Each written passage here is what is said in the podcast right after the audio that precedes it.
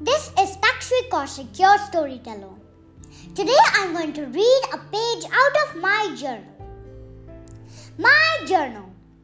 Today I'm going to take you to the ocean of my dreams, the coral reef.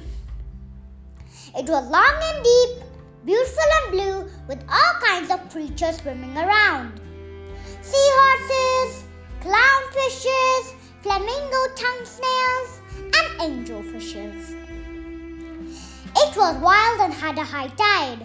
Legend said treasure was hidden deep in the house of an evil sea witch. I was scared of the legends, so I stayed away as much as possible from the reef. Suddenly, there was a huge wave, so huge that it took me in the reef. I was scared.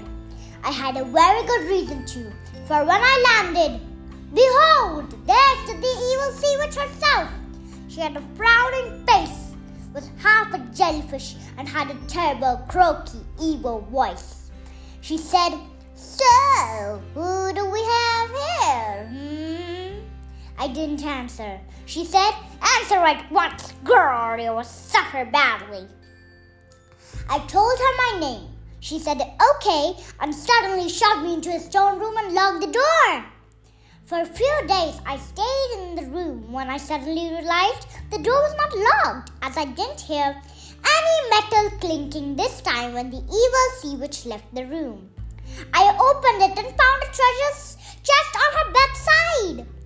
I ran my fingers on it, and suddenly a fairy appeared.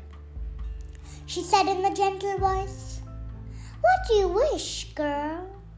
I told her I wanted to go to home to my parents. She whispered a spell, and I and the treasure chest were spirited to my home. My parents were overjoyed to see me. My mother hugged me, and my father kissed me. Bye bye. I hope you like this story and watch